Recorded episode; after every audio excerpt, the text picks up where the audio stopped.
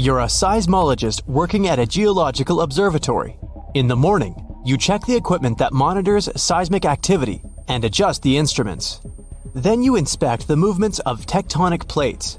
Suddenly, one of the devices shows a strange signal. It's like a small earthquake. You make a record of this push and continue working, but the signal repeats again. A little time passes and the devices fix it for the third time. You understand that this is not an earthquake because the signal is too weak for this. It repeats every 26 seconds and resembles a pulse. The human heart pulses close to the center of the chest. The pulse of the planet also comes from its center, the equator.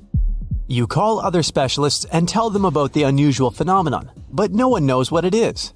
Also, you can't determine the source of the pulse. You arrive at the place where the vibration comes from and find nothing. The ground still pulses under your feet, but it's impossible to figure out the reason. In the 1960s, the pulse called microseism was discovered by seismologists in the US. More than 50 years have passed, but scientists around the world still don't know the nature of this phenomenon. It looks as if our planet has a heart hidden inside its crust, beating every 26 seconds. According to researchers, this heart may be located in the southern or equatorial part of the Atlantic Ocean in the Gulf of Guinea. This area is called the Bight of Bonny. Every winter, the pulse becomes stronger. Then it weakens again by the summer. When scientists began exploring this place, they put forward a theory that the ocean could create the pulse. Waves hit the continental shelf of the planet. That impact deforms the ocean floor. A human hand hitting a table works on the same principle. Sit on one side of the table and put your hands on it. Let someone else hit the table from the opposite side. You will feel a vibration. Ocean waves hitting the coastline create a similar effect. Someone may object that there are waves all over the world, not only at the equator. Yes, but that's where the sun heats our planet the most. Solar energy causes powerful storms and winds and accelerates ocean currents and waves. Also, in 1980, geologists found out that Earth's tremors became stronger during storms. In other words, when waves hit the shore with more power. Not all scientists agreed with this theory. Some researchers believed the planet was pulsating because of the seismic activity. It was coming from a volcano located on one of the islands in the Bight of Bonny. The place where the pulse was the strongest is close to the volcano. But further observations showed that the Earth's tremors happened in all parts of the Gulf of Guinea. That's why scientists can't prove any of these theories. Our planet pulsates not only from within, Earth is surrounded by a thin luminous halo. It's constantly changing its shape and shimmering with different colors. If you look at our planet using special equipment, you'll see that Earth is inside an uneven pulsating bubble. It's located at an altitude of 50 to 400 miles above Earth's surface. This bubble is called the ionosphere. That's a layer of charged particles that separates the upper atmosphere from space. In other words, this is the boundary that sets apart the region where you can still breathe and a complete vacuum of space. The International Space Station travels inside the ionosphere, most of our satellites also move within the borders of the pulsating bubble.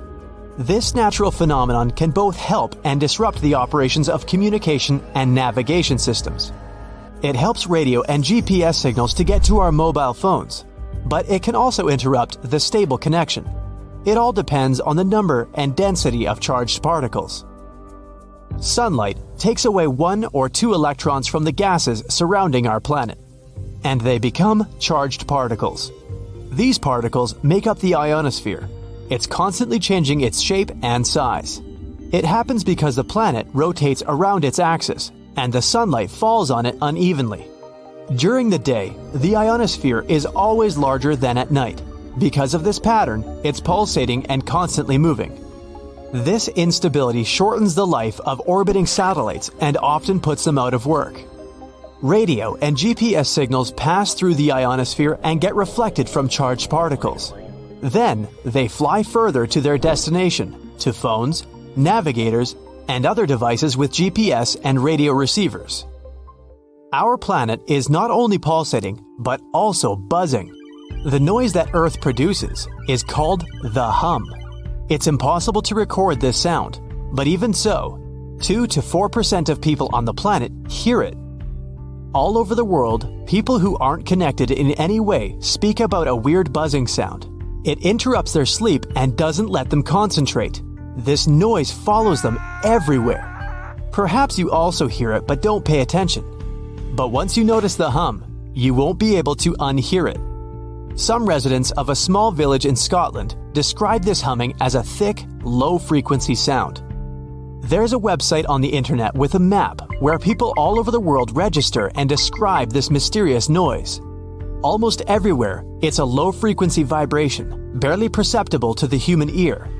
Sometimes, people say it resembles the noise of an airplane flying overhead, but quieter. Some people describe it as the sound of a running truck engine placed in the backyard. It's humming in the street when they come home. And it gets louder when they are lying in bed. If you hear it too, you can mark it on the map. At a distance of 640 light years from the Sun, scientists discovered planet WASP 76b, where it rains iron. The planet is very close to its Sun and always turned to it in the same side. The term is tidally locked.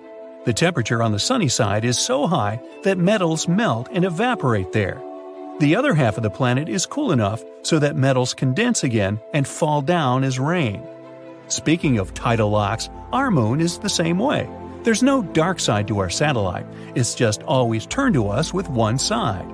When the moon happens to be in between the Earth and the Sun, what we call its dark side becomes brightly lit.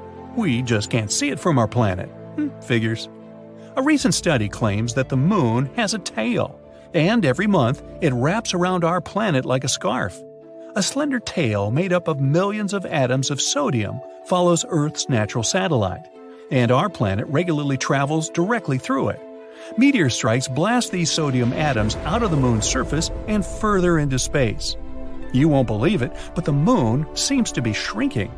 Earth's natural satellite is now 150 feet smaller than it used to be hundreds of millions of years ago. The reason for this phenomenon might be the cooling of the moon's insides. It could also explain the quakes shaking the surface of our planet's natural satellite. Astronomers have recently found out that Mars is seismically active. Mars quakes occur there on a regular basis. For several days every month, the moon remains between the sun and our planet. That's when Earth's gravity picks up that sodium tail. Our planet drags it into a long stripe that wraps around its atmosphere. This lunar tail is totally harmless. It's also invisible to the human eye, 50 times dimmer than what you can perceive. But on those rare days, high powered telescopes can spot its faint yellowish glow in the sky. The tail looks like a gleaming spot that's five times the moon's full diameter.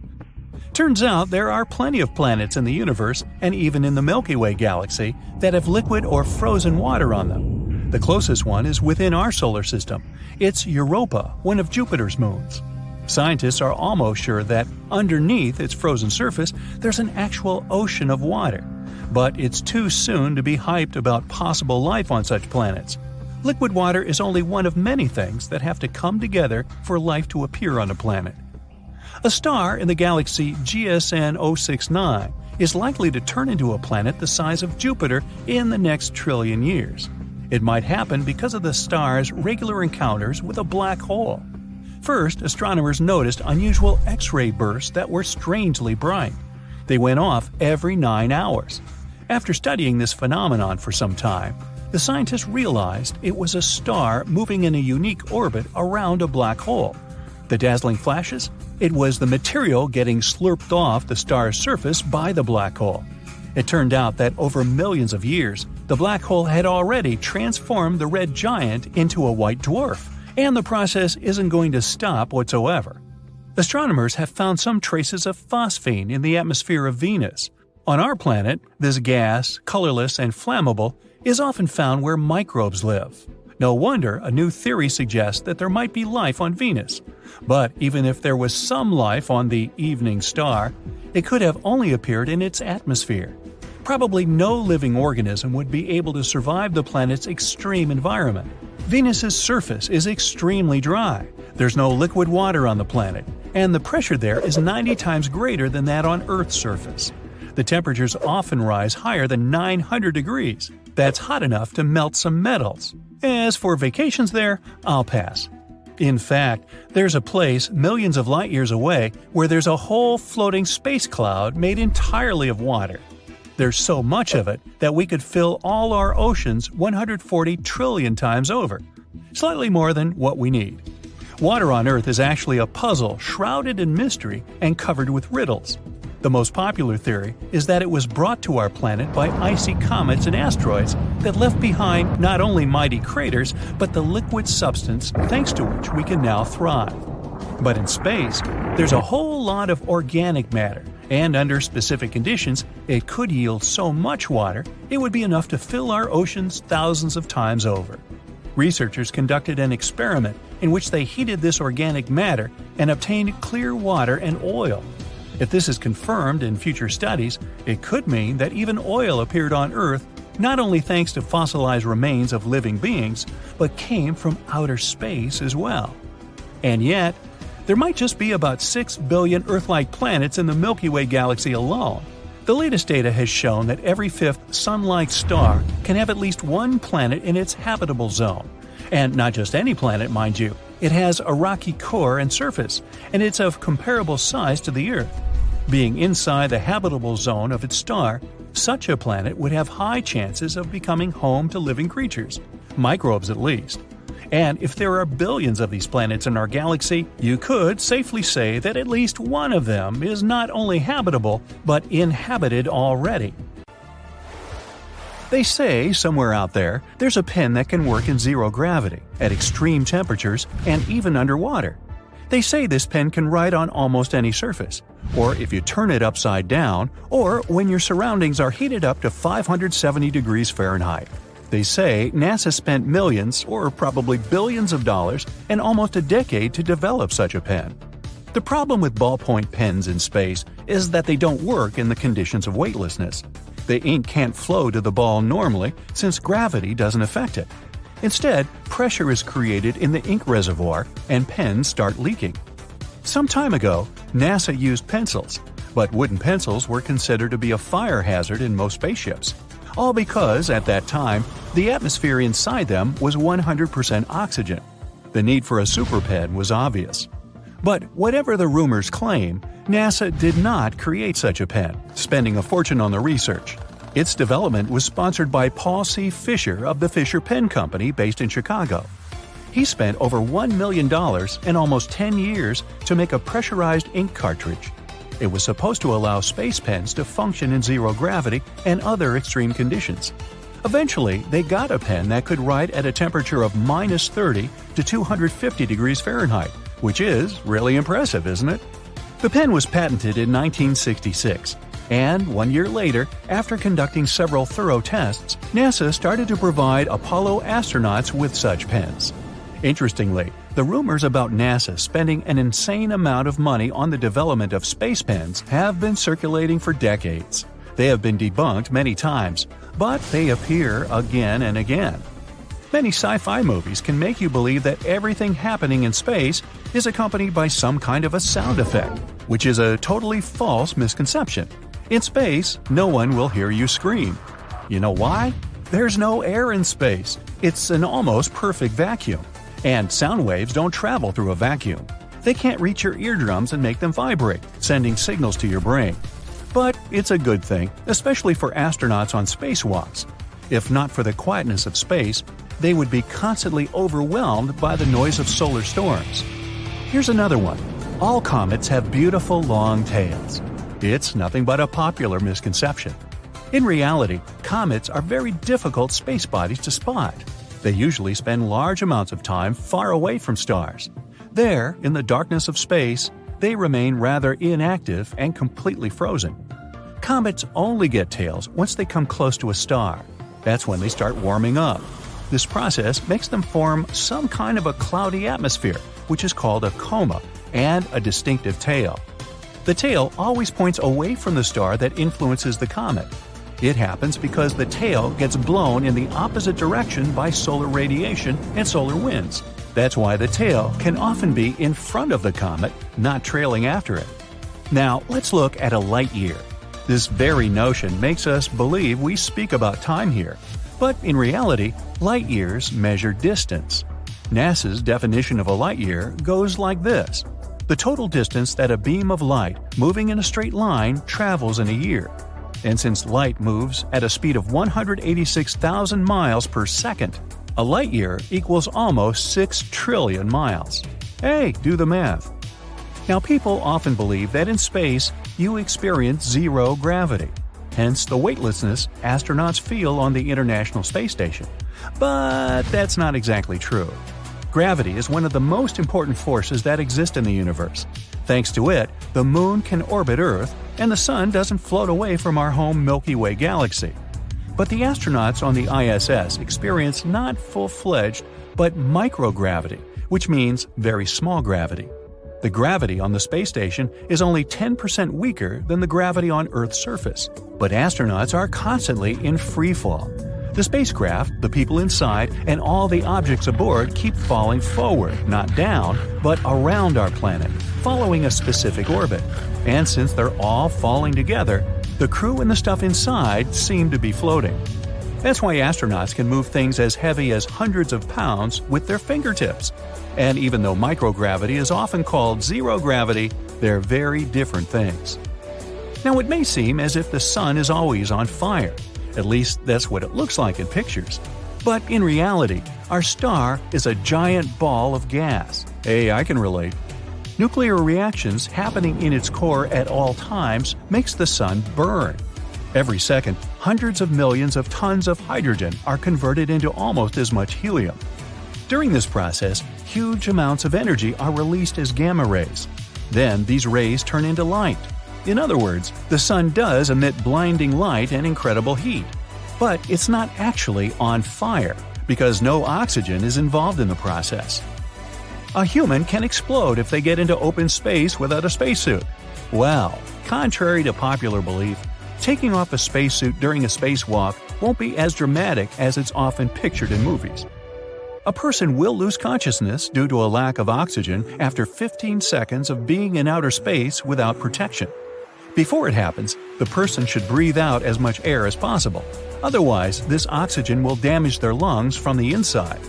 Then, without the protection of the spacesuit, which is like a mini spaceship, the pressure inside their body will drop.